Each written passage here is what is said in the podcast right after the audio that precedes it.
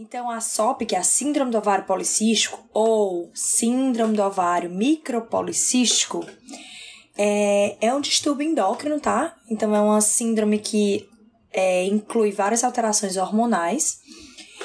E o mais é, comum que ficou caracterizado foi por essa história das do ovário cheio de cisto, né? E muita gente hoje correlaciona a síndrome do ovário policístico com o ovário com cistos, mas não é bem por aí. É, quando a gente pensa em, em, em, diagnóstico, a gente consegue até ter um diagnóstico sem ter os cistos no ovário, tá?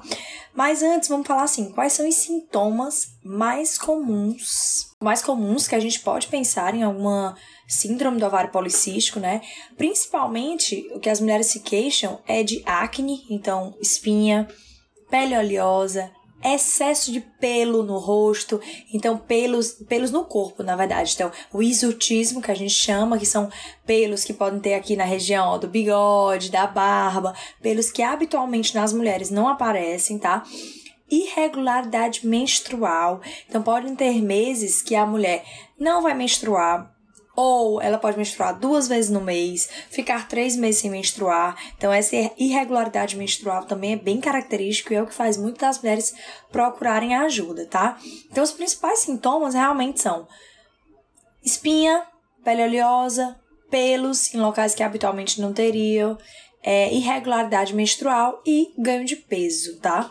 Então, a síndrome ela envolve algumas alterações hormonais, dentre elas a gente tem um aumento importante da testosterona e outros hormônios androgênicos. Então, a, o ovário da mulher começa a produzir mais hormônio, mais testosterona do que habitualmente seria o normal de produzir. E além do ovário, ainda tem as adrenais que produzem também mais hormônios androgênicos, que são os hormônios que dão esses sintomas aí de acne, de pelos pelo rosto, tá? Que podem dar esses, esses sintomas que normalmente as mulheres se queixam mais. Além disso, tem a resistência à insulina, que é como se fosse uma pré-diabetes. Então, é, essa resistência à insulina favorece o ganho de peso, favorece o risco de doenças como infarto, AVC, diabetes, tá? Aumenta os riscos das doenças cardiovasculares, tá?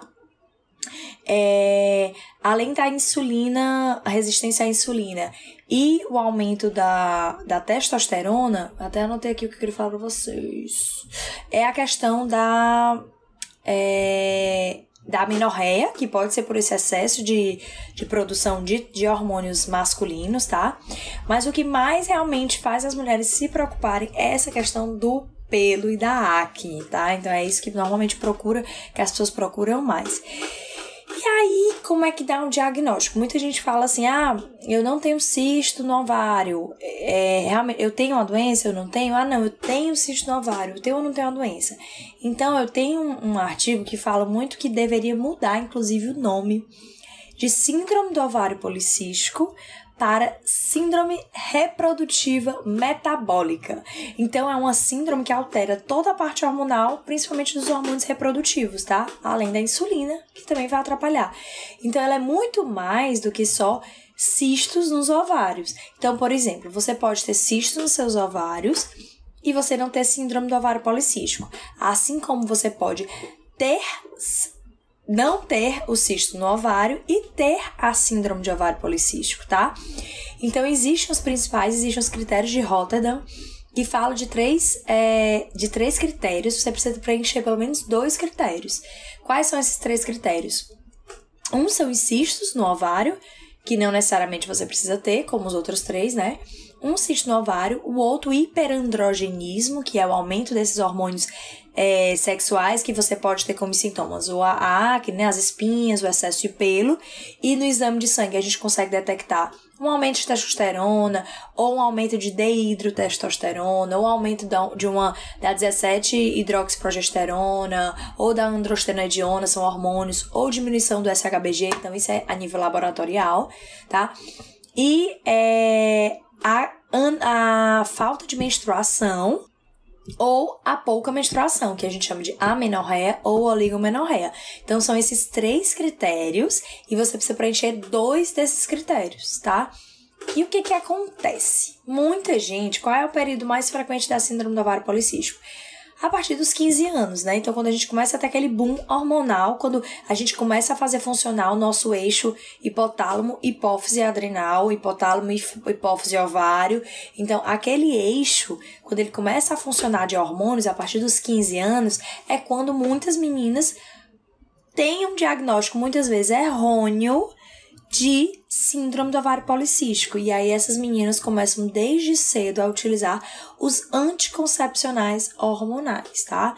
E aí a gente precisa entender que o diagnóstico ele não é tão fácil de ser dado por ser uma síndrome, né? Então engloba vários sintomas e é importante sempre antes identificar e descartar outras causas. O que tem acontecido é que as meninas entram na adolescência, vem aquele boom hormonal, elas vão ter naturalmente uma irregularidade menstrual, vão ter naturalmente acne e são erroneamente diagnosticadas com síndrome do ovário policístico tá? E muitas vezes elas podem até apresentar cisto no ovário pelo aumento da produção hormonal, que é muito característico da adolescência. Então, na adolescência é normal que isso aconteça no início, né? E isso a tendência é regularizar, e aí entra a questão da dieta atividade física, que eu vou falar um pouco, mas muitos é, são diagnosticadas erroneamente e já é iniciado o anticoncepcional hormonal.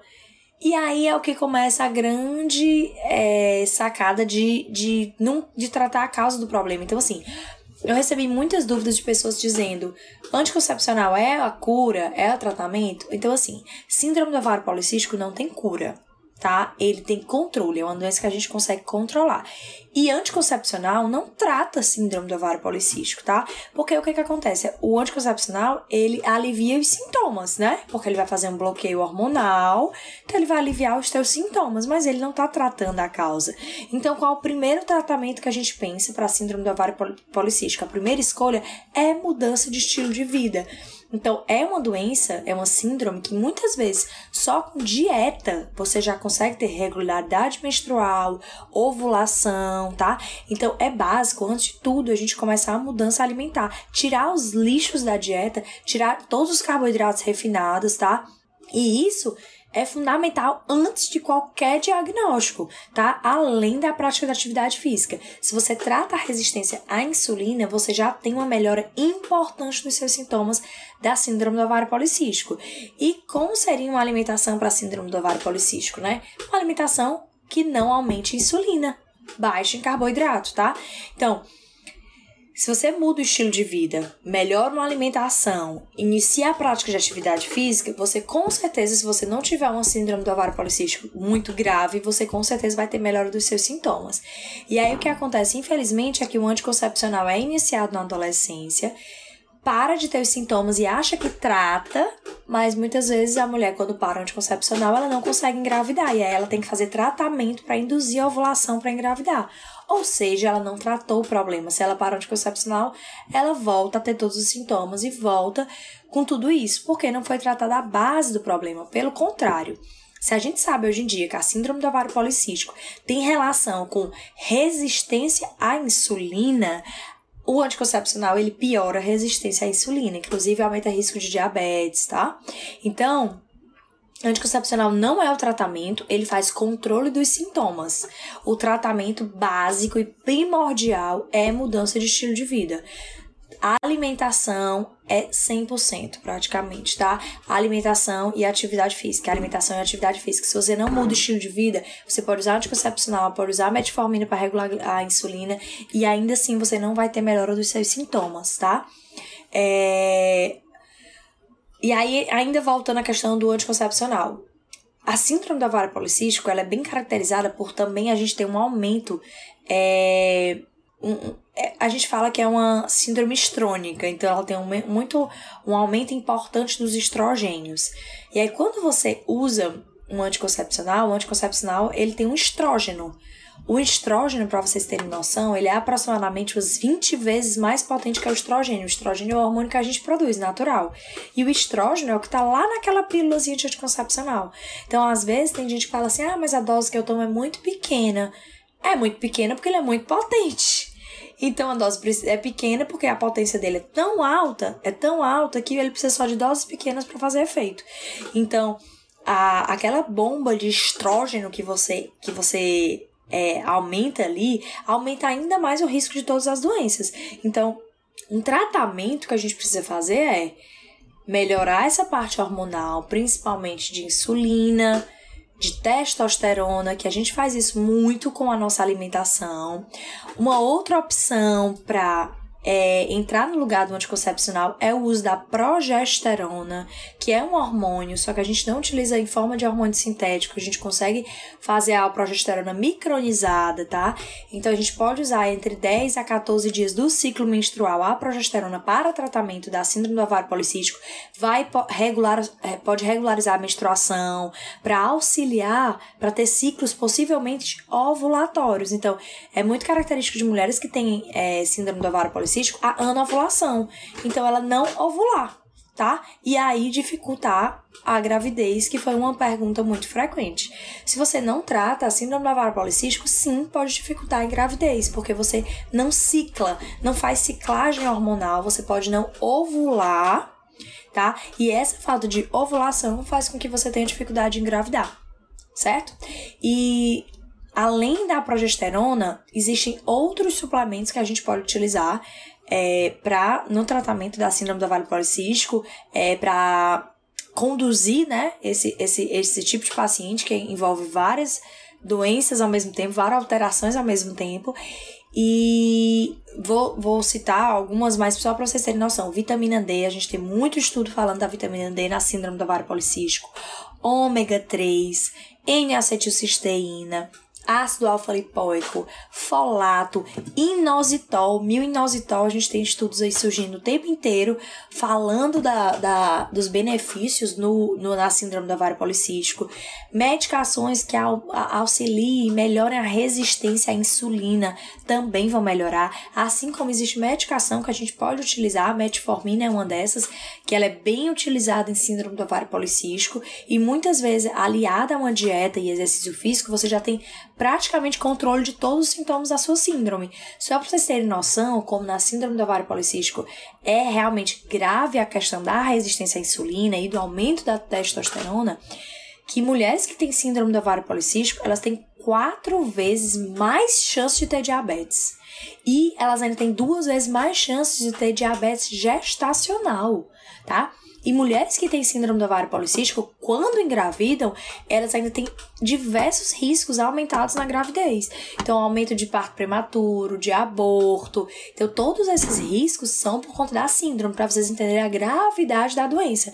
Não é tomar anticoncepcional que vai tratar. O básico, como eu falei para vocês desde o início, que eu já comecei falando sobre isso, é tratar a base do problema, né? É tratar a base da síndrome. É uma síndrome que tem cunho genético e cunho epigenético. O que é epigenético?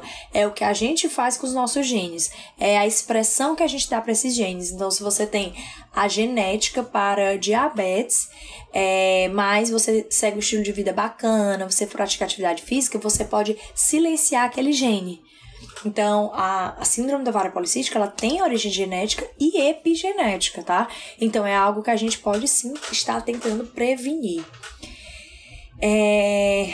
E aí, voltando para a alimentação, certo? Então, se a gente fala numa dieta, numa, alimenta... numa uma síndrome que tem resistência à insulina, o que, que significa isso? Significa que os receptores do corpo, que é como se fosse a fechadura, não conseguem, não aguentam mais se ligar à insulina. E aí promovem uma resistência à insulina, tá?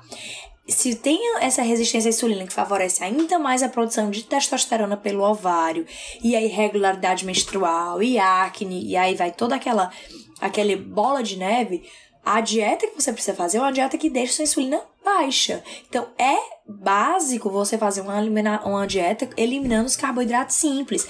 Pão, macarrão, massa, açúcar, doce, farinha em geral. Então, de preferência, uma alimentação low carb ou até uma dieta, uma alimentação cetogênica, tá?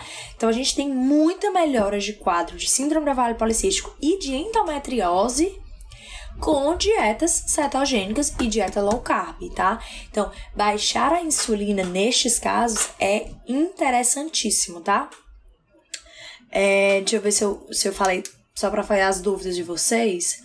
A síndrome do ovário policístico é uma síndrome complexa, precisa de uma equipe multidisciplinar, precisa do médico, precisa do nutricionista, precisa do educador físico, tá? Então é importantíssimo. Não é só vem cá, usa anticoncepcional e quando você quiser engravidar, eu induzo sua ovulação, toma um clomidzinho. Não é por aí, tá? Então não dá pra gente simplesmente é, usa uma medicação, que é um anticoncepcional, para melhorar os sintomas, depois induz a ovulação para engravidar. Não é por aí. Existem outras formas da gente conseguir tratar síndrome do ovário policístico, ou pelo menos conduzir, porque como a gente falou, não tem cura né? Tem controle. Então, existem sim suplementos e estilo de vida que é básico para a gente melhorar todos esses sintomas. Então, é, o ideal é essa questão do tratamento, tá? Multidisciplinar, quando a gente fala em síndrome do ovário policístico, e entender que a alimentação é base, é básico para síndrome do ovário policístico e a atividade física também entra. Aeróbico, musculação, HIIT, atividade de resistência, tudo que aumenta músculo vai melhorar a resistência à insulina e tudo que melhora é, o teu, o teu, o teu batimento cardíaco, frequência cardíaca, melhora a tua resistência cardiovascular, também vai diminuir tuas, tuas produções de, de citocinas inflamatórias, que também é muito comum em quem tem síndrome do ovário policístico. Tá bom? Hoje eu tentei falar um pouquinho mais rápido, mas acho que deu para dar uma geral para vocês, para vocês entenderem um pouco é, sobre como funciona a síndrome. Tá bom? Beijo! Gente, boa noite.